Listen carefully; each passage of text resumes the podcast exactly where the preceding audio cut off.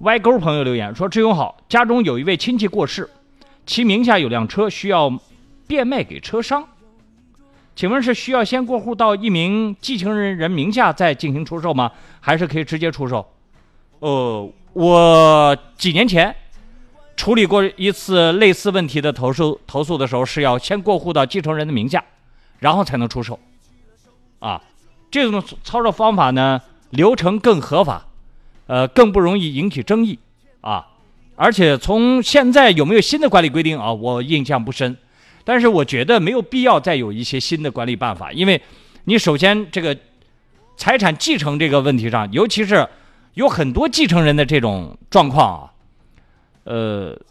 法律流程上它都是要从简，就是流程要简单，要直接，不能旁生枝节，因为在财产继承方面，家庭经常因此发生一些纠纷，经常有句话叫"清官难断家务事"，法官啊他也意识到这一点。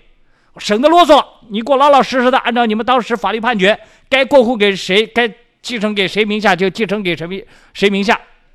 然后呢，这个财产要么就是采取变卖的方式，他们直接拿钱由法院拍卖；还有一种呢，他是直接继承人拿到之后，呃，明这个到呃由法院的判决书或者是公证处的公证书到车管所做一下呃更名，更名完之后你该怎么过户怎么过户啊。现在我没听说有新的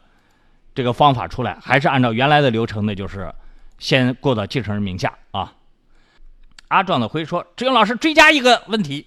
说过世人名下的车的车牌数字非常好的话，继承过户之后原来数字非常好的车牌是不是就没有了？对，没有了，